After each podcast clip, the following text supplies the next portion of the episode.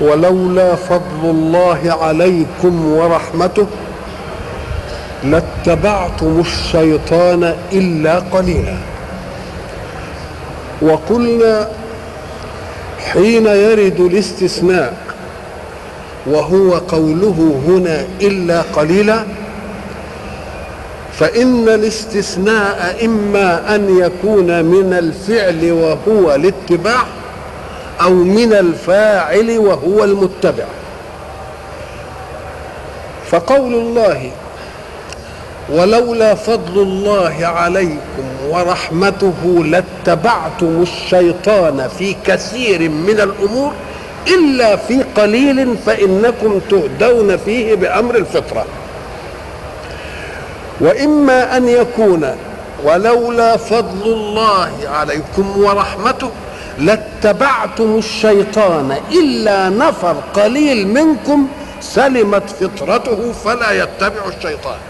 فإما أن يكون الاستثناء من الاتباع وهو الحدث يعني تتبعون في كثير من الأشياء الشيطان إلا في بعض الأشياء فلا تتبعون الشيطان.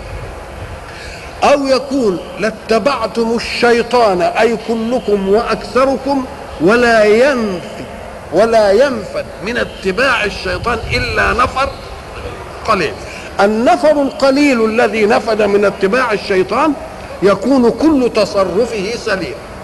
وأما إذا كان الأمر في الاتباع فيكون كل الناس يتبعون الشيطان في كثير من أمورهم إلا في قليل يهتدون إليه بأمر الفطرة. وقد ثبت أن قوما قبل أن يرسل صلى الله عليه وسلم جلسوا ليفكروا فيما عليه أمر الجاهلية من عبادة الأوثان والأصنام. فلم يركهم ذلك ولم يعجبهم. فمنهم من صد عن ذلك نهائيا ومنهم من ذهب ليلتمس هذا العلم عند مصانعه في البلاد الاخرى. فهذا زيد بن عمرو بن نفيل وهذا ورقة بن نوفل اللي قعد ولم يصدق هذا. كل هؤلاء وأمية بن السلم قس بن ساعدة هؤلاء بفطرتهم اهتدوا إلى أن هذه الأشياء التي عليها الجاهلية لا تصح ولا تسوغ عند العقل. إذا فقول الحق لولا فضل الله عليكم ورحمته لاتبعتم الشيطان أي لأن الحق سبحانه وتعالى بفضله ورحمته لم يدع مجالا للشيطان في كثير من الأشياء بل يفضح أمر الشيطان مع المنافقين. فإذا ما فضح أمر الشيطان مع المنافقين أخذكم إلى جانب الحق بعيدا عن الشيطان. يبقى العملية دي من فضل الله ومن إيه؟ ومن رحمته. وبعد ذلك يقول الحق سبحانه مخاطبا سيدنا رسول الله صلى الله عليه وسلم فقاتل في سبيل الله. لا تكلف إلا نفسك. وحرض المؤمنين على القتال. حين ترى جملة فيها الفاء فقاتل فقاتل في سبيل الله لا تكلف إلا نفسك تكلف إلا نفسك وحرض المؤمنين. عسى الله أن يكف بأسك. إذا رأيت جملة فيها فاء فاعلم أنها مسببة عن شيء قبلها. إذا سمعت مثلا قول الحق سبحانه وتعالى أماته فأقبره. يبقى معنى ذلك أن القبر جاء بعد إيه؟ بعد الموت. يبقى إذا وجدت الفاء اعرف أن ما قبلها سبب فيما إيه؟ فيما بعده. يسموها فاء السببية. طيب ما هو الذي قبل هذه الآية ليترتب عليه السببية بالفاء في قول الله سبحانه لسيدنا رسول الله فقاتل في سبيل الله لا تكلف إلا نفسك نقول له ما دام فقاتل نبقى نبحث عن آيات القتال المتقدمة. ألم يقل الله قبل هذه الآية فليقاتل في سبيل الله الذين يشرون الحياة الدنيا بالآخرة ومن يقاتل في سبيل الله فيقتل أو يغلب فسوف نؤتيه أجرا عظيما؟ طيب أدي واحدة.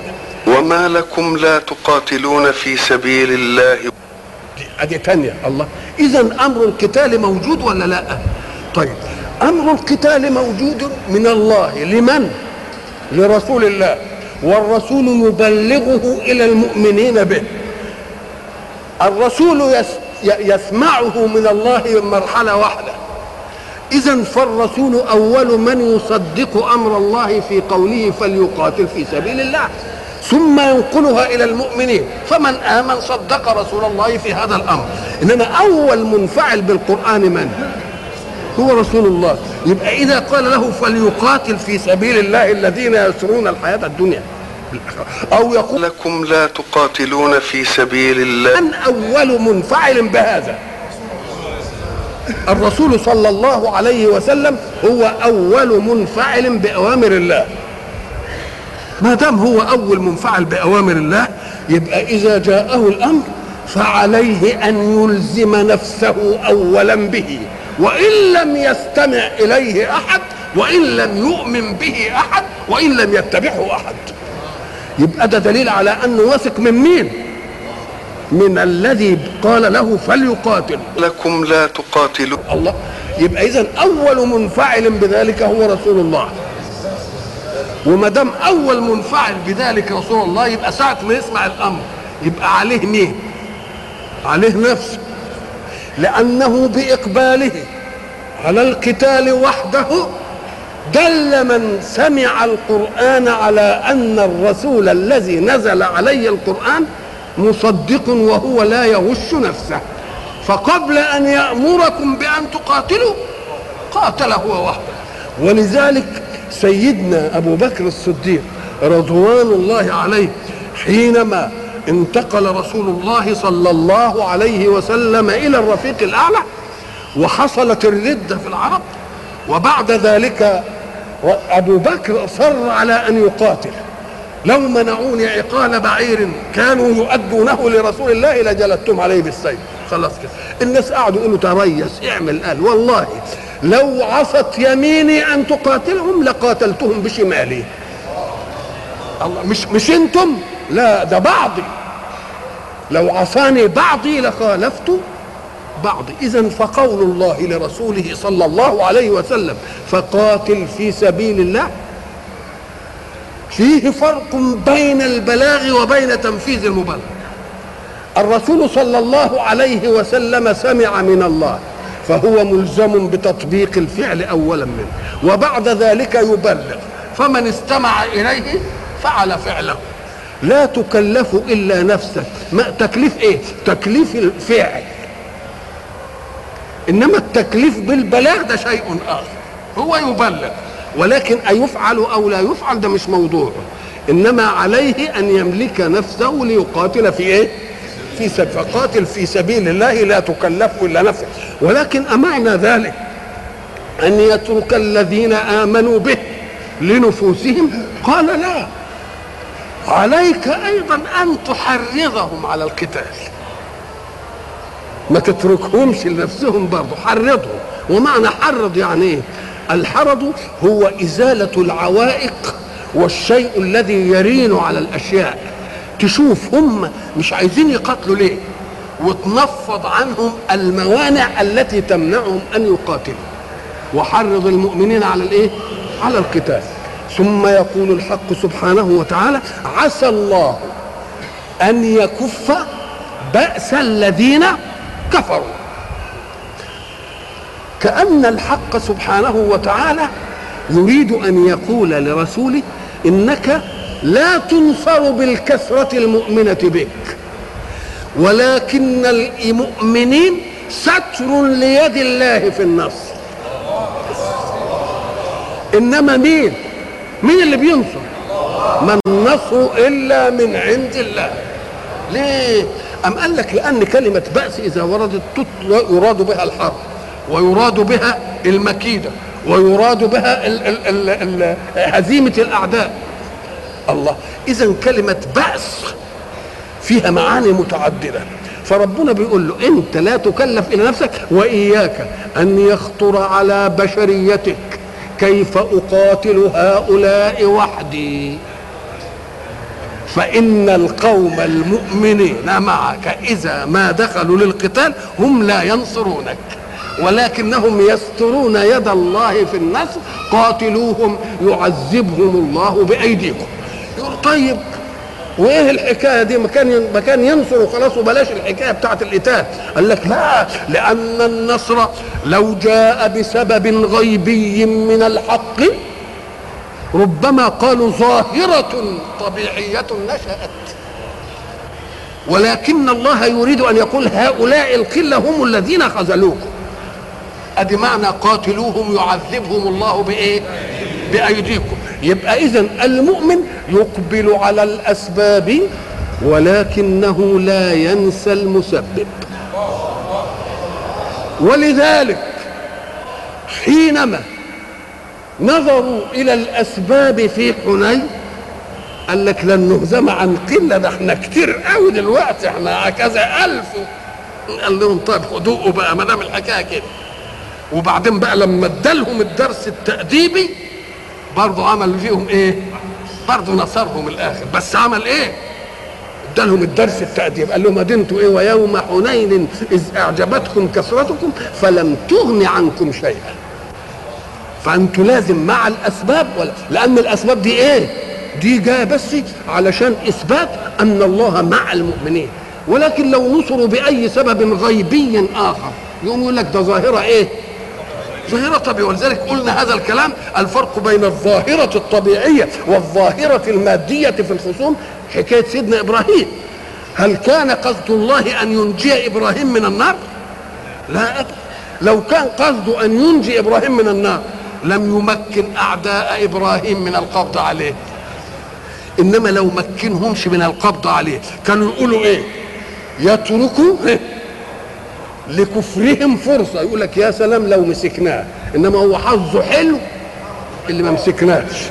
يقول لهم لا مسكتوه. خلاص؟ وبعدين أكان الحظ برضو أنه ينجيه بس؟ قال لك لا ده لازم النار تت إيه؟ تتأجج. لأن كان يقدر يخلي النار تتأجج كده ويجيب مطر زي ما قلنا وإيه؟ ويطفي النار لو جه مطر وطفى النار كانوا يقولوا يا سلام ده حظه هو اللي حلو لأن السماء أمطرت. لا ما أمطرتش والنار فضلت متأججة. يبقوا مسكوه وحطوه في النار والنار ظلت متأججة. ولكن الله أراد أن يفضح بالأسباب. قال إيه؟ قلنا يا نار كوني بردا وسلاما. تبقى دي النكاية. إنما لو جاءت بغير ذلك بالأمور الغيبية غير المادية المحسة ربما وجدوا إيه؟ وجدوا مخارج للايه للهزيمة. فالحق سبحانه وتعالى يقول يا محمد أنا الذي أرسلتك. ولم أكلك إلى نصرة من يؤمن بك. وأنني قادر على نصرك وحدك. بدون شيء. ولكن أمتك التي آمنت بك أردت أن ينالها يمن الإيمان بك فتستشهد.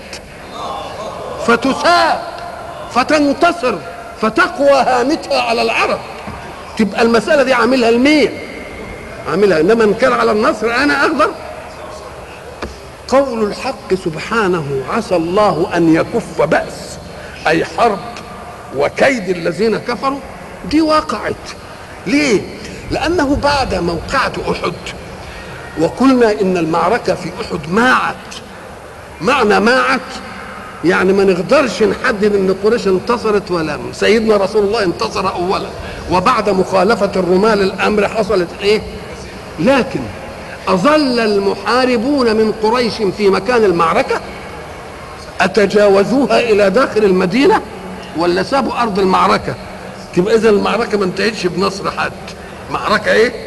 وبعد ذلك تهددوا بأن الميعاد في بدر الصغرى في العام القابل. وبعد ذلك لما جاء العام القابل أراد رسول الله أن يخرج.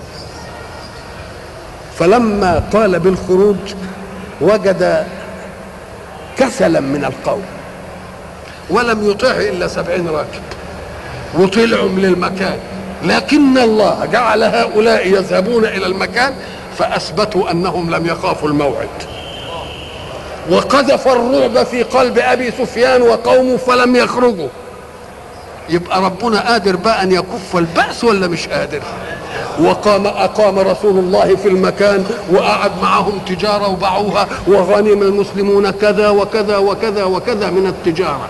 فما قول الحق سبحانه وتعالى عسى الله أن ي... آه أنت قاتل لوحدك عسى الله أن يكف إيه؟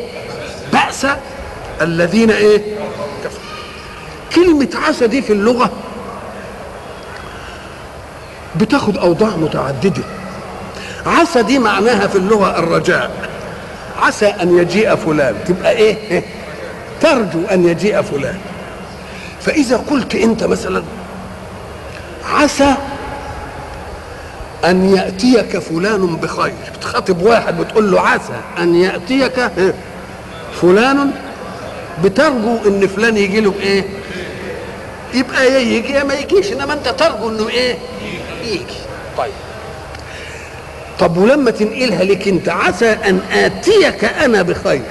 يبقى الرجاء أقوى ولا لا؟ لأن الأولى عملتها في إيد مين؟ في إيد غيرك. إنما أنت اللي بتقول. وعسى أن آتيك أنا بخير. تبقى دي في الرجاء أدخل ولا لأ؟ أوغل في الرجاء. يبقى إيه الرجاء؟ تقول له عسى أن يأتيك فلان بخير. يبقى ده رجاء. لكن إذا قلت له عسى أن آتيك أنا بخير أو أن أصنع لك كذا تبقى أنت بترجو مين؟ طب ما هي في إيدك. لكن إيدك دي أتضمن أن توجد لك القدرة والقوة والوجود عشان تعمل الحكاية دي بكرة؟ ما تضمنش يبقى أنت صحيح ناوي تعمل إنما ما تضمنش إنك إيه؟ توجد عندك القدرة. بقت إيه؟ هي أوغل في الرجاء إنما لا تحقق الإيه؟ الرجاء. فإذا قلت أنت عسى الله أن يأتيك بالفرج. يبقى اللي أوغل بقى في الرجاء.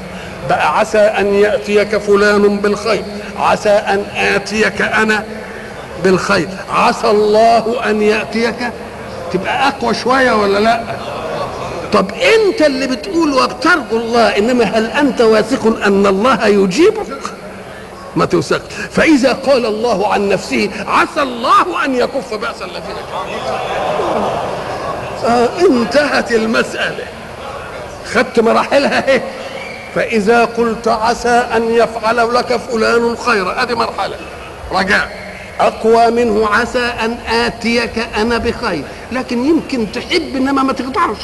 بعدين تيجي ظروف تعوقك. عسى الله أن يفعل كذا. نسبتها لله اللي قوته فوق.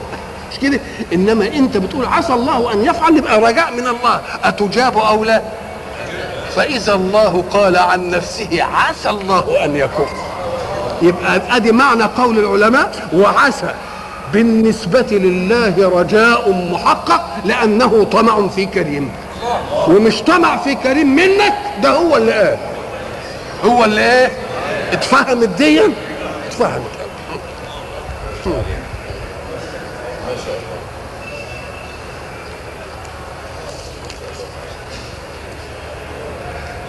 عسى الله أن يكف بأس الذين كفروا. والله أشد بأسا. ليه؟ أم قال لك لأن أصحاب البأس من الخلق أهل أغيار. مش كده ولا لا؟ اللي قوي ويقدر يحارب يمكن يجي له شوية مرض كده ي... آه يمنعه. يجي له شوية رعب يخلخله عظام. مفهوم؟ طب لكن نواهب الفعل واهب القوة للغير على أن يفعل. يبقى أشد بأس ولا لا؟ يبقى والله أشد بأسا وأشد تنكيلا. ساعة ما تسمع نكالا وتنكيلا والمادة ونكل به وكل المادة دي اللي هي من النون والكاف ومن الإيه؟ واللام إن دي مأخوذة من القيد. النكل وهو الإيه؟ القيد. ساعة ما تفعل عذاب على جريمة يقوموا اللي شافوا الذي ارتكب الجريمة عذب عذابا قاسيا يعملوا إيه؟ يخافوا إنهم يعملوه. فكأنك قيدتهم بالعذاب الذي لحق بأول مجرم أن يفعله ولذلك يقول لك لأجعلن فلان نكالا. يعني إيه؟ أنا أعذبه عذاب. بحيث اللي يشوفه يقول عمري ما اعمل الجريمة اللي هو عملها ما دام العذاب ده. يبقى اذا تنكيل يعني إيه؟ يبقى النكال والنكل وتن كل دي معناها قيد. يمنع الإنسان أن يتحرك نحو الجريمة. أو قيد يمنع الإنسان أن يرجع إلى الجريمة. في ذاته اولا أو في من يراه إيه؟ في ثانية الحق سبحانه وتعالى خلق الخلق ووزع عليهم فضل المواهب. وقلنا أنه لا يوجد واحد فيه مجمع مواهب. يعني فيه مواهب في كل حاجة ما فيش. ليه؟ لأن فكر الإنسان وقدرة الإنسان وطاقة الإنسان وزمن الإنسان وظروف الإنسان ما يجعلوش يبقى إيه عنده موهبة في كل حاجة. إنما ربنا يدي ده لحسة من المواهب ويدي للتاني لحسة من مواهب أخرى. ليه؟ علشان يتكاملوا مع بعض. لأن لو المواهب ده عندي دي نستغنى عن بعض. والله يريد منا مجتمعا إيه؟ متساند متكامل. يقوم اللي أنا فقده اجده عند مين؟ عند الغير. أنت مثلا تجد واحد مثلا اشتغل بالهندسة. مش كده ولا لأ؟ إنما لما تجيله شوية مغص ولا شوية حاجة يبقى عايز طبيب ولا لأ؟ والطبيب عايز يبني عيادة ولا عايز يبني مش عارف إيه؟ يعوز الايه المهندس. خلاص؟ وبده يعمل مثلا عقد عشان يعمل مقاولة في هندسة بده المحامي ولا مش بده الإيه؟ وبعدين بده اللي هيمسك ويبني وبده اللي هيمسك وايه ويغفى وبده اللي هيعمل إيه؟ اللي هيعمل يدهن الزيت وبده اللي يعمل صحي. الله. فيه واحد يقدر يعمل العملية دي كلها؟ مش ممكن طب على الأول. لو أن فيه واحد يستطيع إنه يعمل كده يقول لك مش هيحتاج لحد ولما ما يحتاجش لحد يحصل تقاطع في المجتمع ولا لا؟ ولذلك ليتخذ بعضهم بعضا إيه؟ سخريا الناس لما جيل إن ربنا فضل بعض الناس على بعض درجات ما خدوهاش إلا في الفلوس. بس. نقول له لا يا أخي إن فضلك في القوة والجسم يبقى ده برضه إيه؟ رفعة. مش كده؟ فضلك في التفكير رفعة في الحلم رفعة. في اي حاجة مفضل أنت مفضل ومفضل عليك. يبقى لما يجي يقول ورفع بعضهم فوق بعض درجات نقول نقول له طيب أي بعض مرفوع وأي بعض مرفوع عليه؟ لما ينظروا للمال يقوموا لك فلان بس هم دول الاغنياء والباقي لا. نقول له ما تنظرش للزاوية دي بس انظر للإيه؟ للزوايا كلها. لما تنظر للزوايا كلها تجد أنت مرفوع في شيء ومرفوع عليك في أشياء.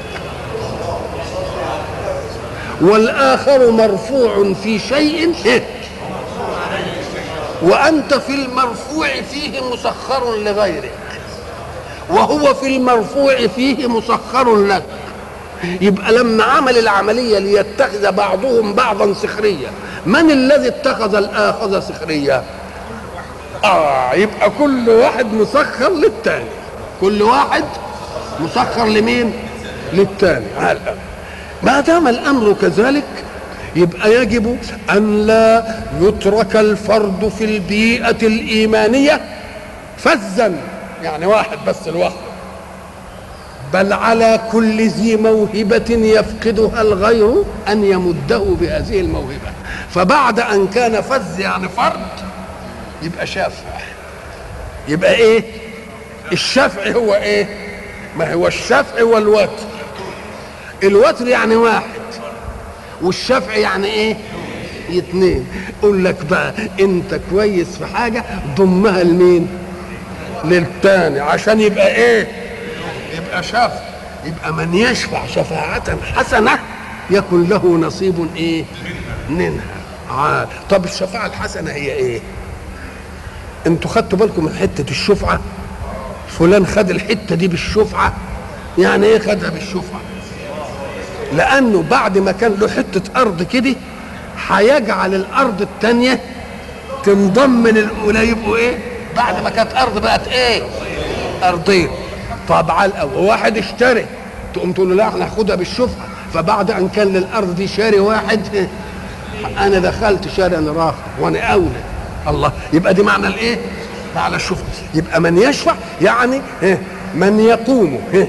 بتعدية أثر الموهبة منه إلى غيره من إخوانه المؤمنين يبقى يكون له إيه نصيب منها طب إيه الشفاعة الحسنة بقى تكون في طاعة الله وتكون بلا مقابل عشان ما تبقاش رشي يبقى اذا كل واحد عنده موهبة متميز به يروح لواحد ما عندوش ويضم نفسه له.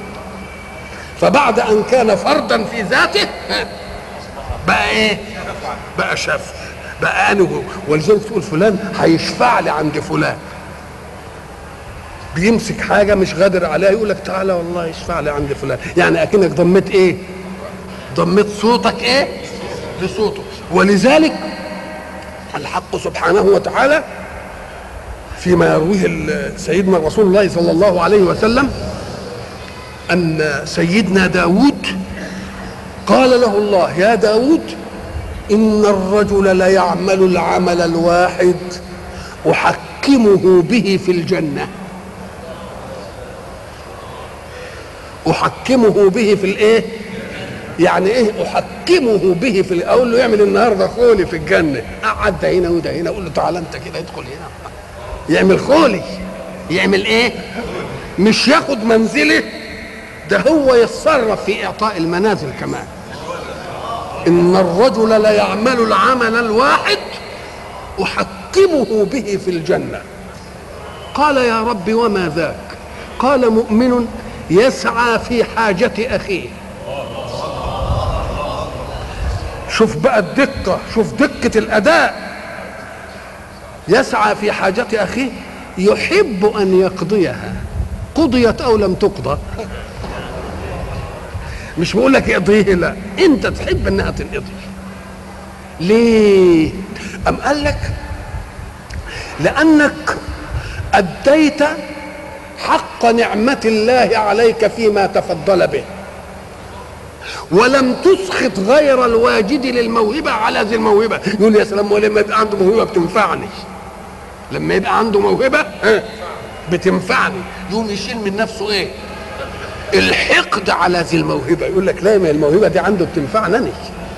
إذا الحق سبحانه وتعالى يقول من يشفع شفاعة حسنة يكن له إيه؟ نصيب منها.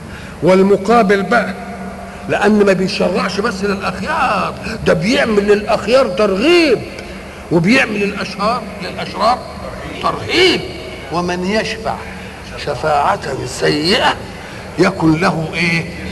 كفل منها. شوف المخالفة. ال- ال- الكلمة النصيب دي لما يقول له أنت لك في مالي نصيب. بالله مش يصلح بخمسة المية وبعشرة المية وبعشرين المية وبتسعين المية. يصلح بقى. إنما لما يقولوا لك في هذا كفل يعني بقى على قد السيئة بس. شوف الفضل بتاع ربنا شوف الفضل بتاع إيه؟ الفضل ولذلك من جاء بالحسنة فله إيه؟ عشر أمثالها. أهي دي تدخل في النصيب ولا مش تدخل؟ ومن جاء بالسيئة فلا يجزى أدي الكفل. يبقى بقى الكفل معناه إيه؟ يعني على قده. على إيه؟ على قده من يشفع ال ال ال الآية جاية بعد إيه؟ لقول الله حرض المؤمنين على القتال. يعني أنت ضم لك في القتال برضه ناس لأن أنت بتدي دي, دي شفاعة حسنة. لأن هينالهم منها إيه؟ هينالهم منها نصيب وإيه؟ وثواب. ومن يشفع شفاعة سيئة يكن له كفل إيه؟ دي معناها إيه؟ إشاعة مواهب الناس لكل الناس. إشاعة مواهب الناس لكل الناس. وما دام مواهب الناس مشاعة لكل الناس المجتمع يطلع إيه؟ مجتمع يطلع مجتمع متساند مش متعاند. مجتمع متعاون مجتمع قلبه صافي. ساعة ما يشوف عندك أي نعمة يقول يجي يوم تجي لي إيه؟ تيجي عندي. ولذلك إحنا قلنا أن الذي يرب يحب أن ترمح إليه نعم الغير فليحب النعم عند أصحابها إن أحببت نعمة عند صاحبها جاءك خيرها وأنت جالس. ولذلك إذا كان لك إنسان فحرمت من آثار نعمته عليك فراجع قلبك في مسألة حبك للنعمة عنده. تلاقيك يعني برضه غيران منها كارهها عنده تقوم النعمة غيرانة على صاحبها. تقول له والله ما تشمني. مش انت كارهها عنده؟ طب هتاخدها ليه بقى؟ آه.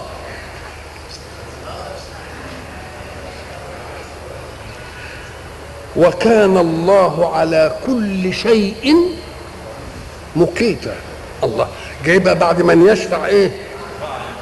ويشفع شفاعة إيه؟ اوعى أحد منكم يفتكر إن في حاجة هتفلت. لا في دي فلتة ولا في دي إيه؟ مقيتا يعني إيه؟ أهو مقيت دي العلماء عملوا فيها إيه؟ واحد يقول لك حسيب واحد يقول لك شهيد. واحد مقيت يعني يديله قوت واحد يقول لك حفيظ واحد يقول لك رقيب. كتير قوي. تقول لهم بلاش إيه؟ خلاف في المسألة. فيه فرق بين تفسير اللفظ بلازم من لوازمه. وقد تتعدد اللوازم. تتعدد إيه؟ اللوازم. يبقى ده لو ذهب إلى إن معناها كذا صح وده برضه صح ودي صح. ودي. بس المعنى الجامع إيه؟ المعنى الجامع هو اللي يبقى من مادة الكلمة. من مادة الكلمة. وكان الله على كل شيء إيه؟ مقيت. طب مقيت دي من إيه؟ مقيت من أق... من من من من, من أقاته. يعني اداله قوت. مش كده؟ مقوت يعني. يعني مقوت يعني. مديلهم إيه؟ القوت. طب والقوت ده بيديه ليه؟ عشان يحافظ على حياته. مش كده؟ يبقى اللي يقول مقيت يعني يعطيهم ما يقيتهم صح ولا لأ؟ واخدها من مين؟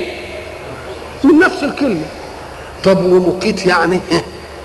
بيحافظ عليهم. ما هو لأنه بده يديله القوت عشان يظل صاحي. يبقى بيحافظ عليه ولا لأ؟ الله. طيب وما دام بيديله القوت عشان يفضل صاحي وحي يبقى بيلاحظه ولا مش بيلاحظه؟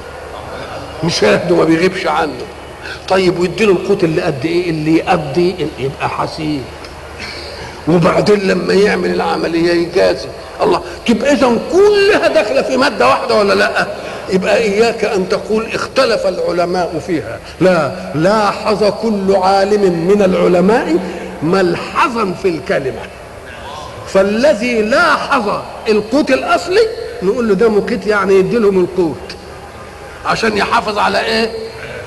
ولا يعطي القوت ليحافظ إلا إذا كان واخد باله منهم قوي. شهيد. مش كده ولا لا؟ الله. ولا يديش كل واحد قوته اللي حقيقي يقيم عليه إلا إذا كان قادر. مش كده؟ الله. وكان عارف إن ده قد ده وده قد ده يبقى حسيب.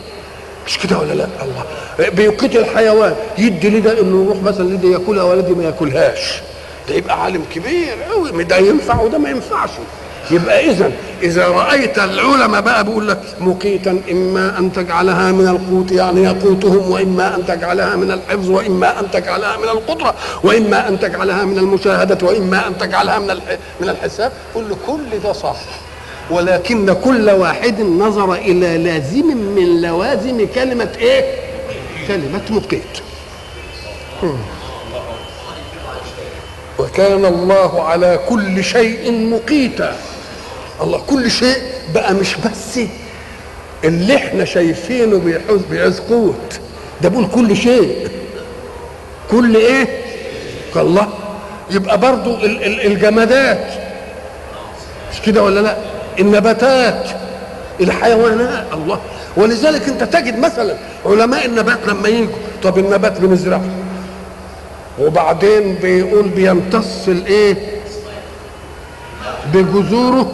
العناصر الغذائية من الأرض. ده اللي وصلنا له طب طب قول لي بقى بالله وقبله قبل ما يبقى له جذور. طب ده الجذور دي فرع التغذية يعني جذره يطلع فرع انه إيه؟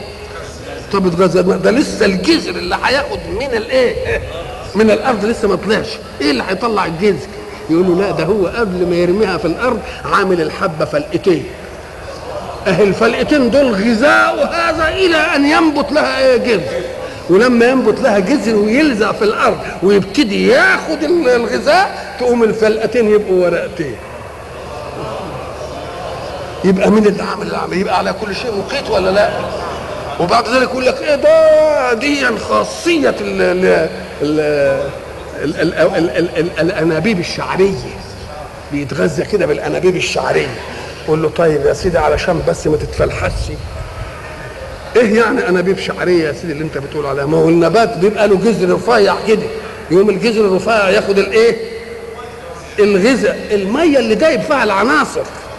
المية اللي دايب فيها الايه ويطلعها بقى كده وبتاع وتعمل الدورة في الهواء والى اخره وتفهم. قول له طيب الانابيب الشعرية؟ قال لك آه. يعني إيه انابيب شعرية؟ يعني انابيب الفتحة بتاعت الأنبوبة يا دوب تساع الشعرة بس. يقوموا لما يحطوها في الإناء تلتفت تلاقي الأنابيب الشعرية طلع فيها السائل. لما يرتفع الماء عن مستوى الإيه؟ مستوى الحوض. طب لما ارتفع الماء عن مستوى الحوض ده الماء بتاع استطراق قال لك ما هو الميه دي عليها ضغط كده. لما يجي الضغط يقوم يطلعها في إيه؟ في الأنبوبة الشعرية دي. شعرية. كويس. ولذلك ان وسعت الأنبوبة ما يطلعش لأن هيجي ضغط عليها راخر يوم الضغط اللي هنا يجي زي الضغط اللي هنا ما تطلعش ابدا. تقوم تقول له طيب لما بتجيب حاجة مادة ملونة وتحطها في الحوض وتجيب أنابيب شعرية وبعدين تطلع السائل الملون في الأنابيب الشعرية. أهناك أنبوبة تاخد مادة وأنبوبة تانية تاخد مادة تانية؟ ولا كلهم بياخدوا من الناس؟ لا يا أخويا الشعيرات بتنزل في الأرض ودي تاخد اللي صالح لها وتسيب اللي مش صالح.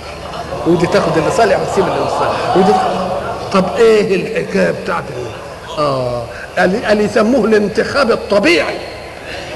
هم يسموه إيه؟ قال ده معنى انتخاب يعني اختيار.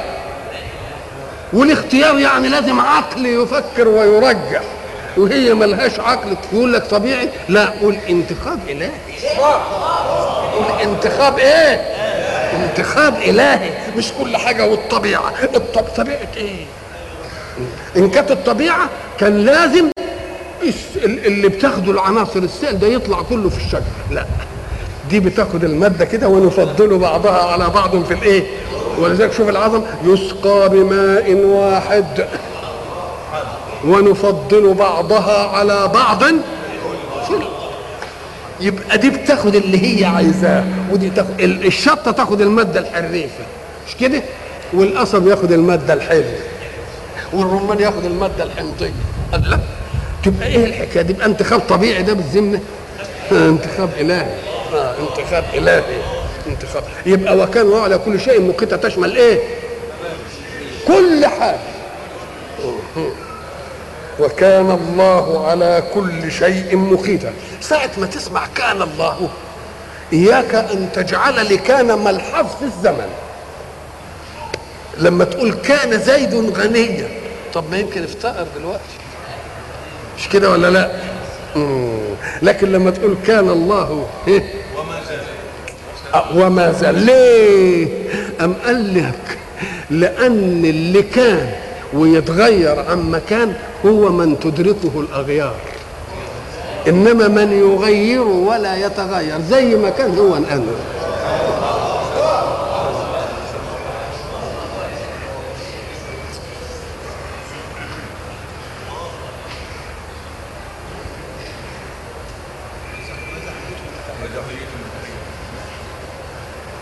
الأول قال لنا على الشفاعة عد موهبتك إلى الغير عشان بدل ما هو فرد لوحده في المسألة يبقوا إيه؟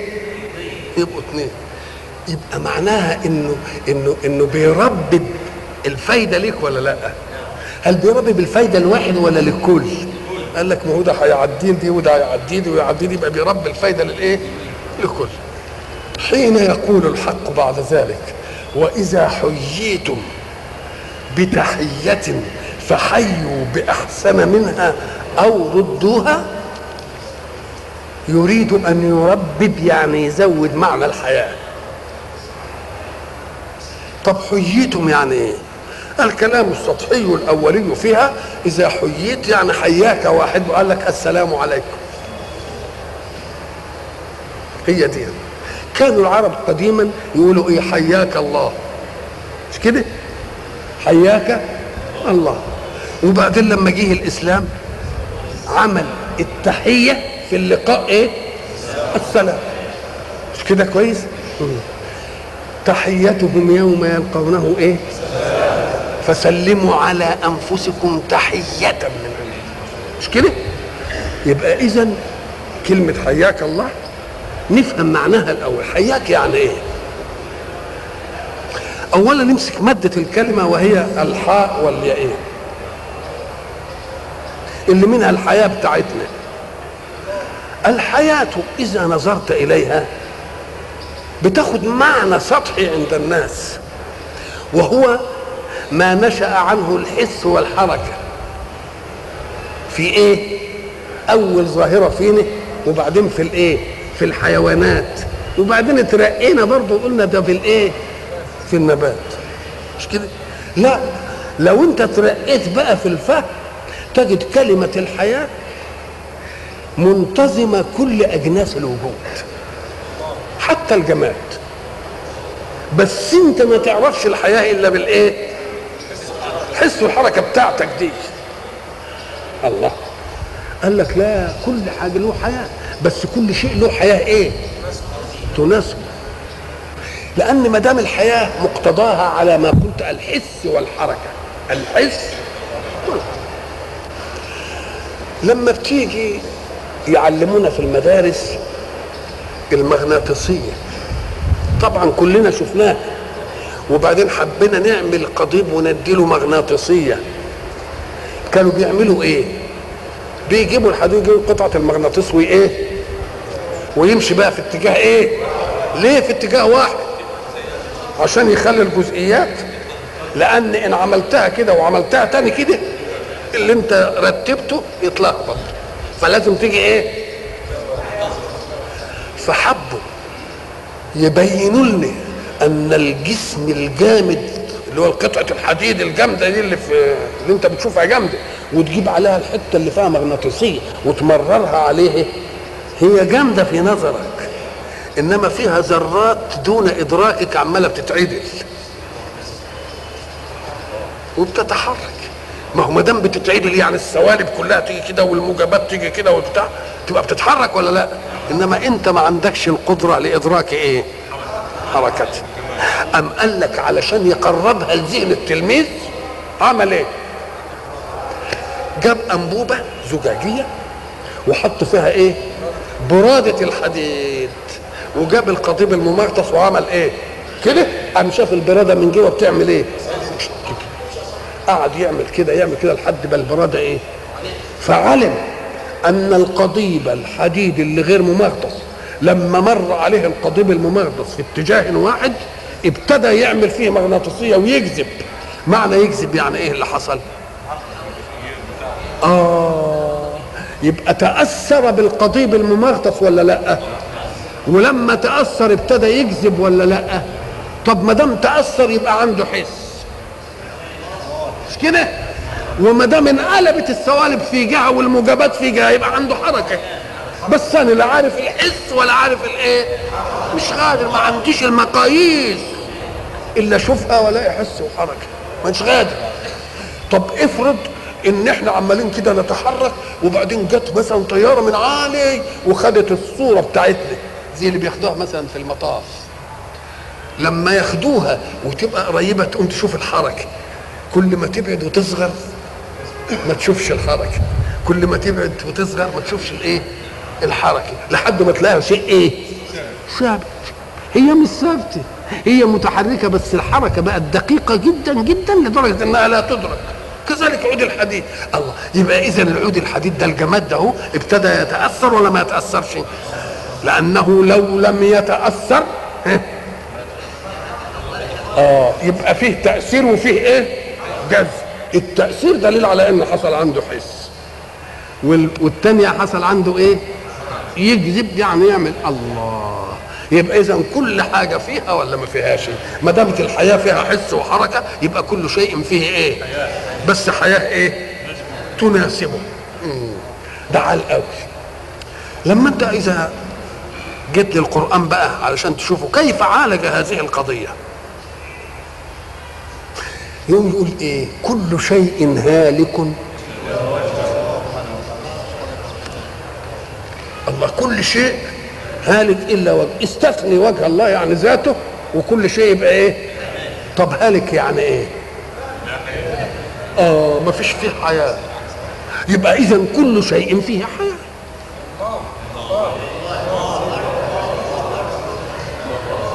يبقى كل شيء فيه حياة. وإلا القضية ما يبقاش لها معنى في القرآن. امسك بقى. إيه؟ كل شيء إيه؟ هالك. معنى هالك يعني إيه؟ ما فيش فيه حياة. مش كده؟ طيب. وما دام كل شيء هالك إلا وجهه يبقى كل شيء فيه حياة. فحين يأتي الإذن من الحق إن كل شيء إلا ذاته هي اللي خلاص كل شيء انتهى. طب يقول له طب ومين قال لك إن هالك دي يعني ما فيش فيه حياة؟ انت بتقول هالك ما فيش فيه حياة. جبت ده حشرت الكلمة دي كده.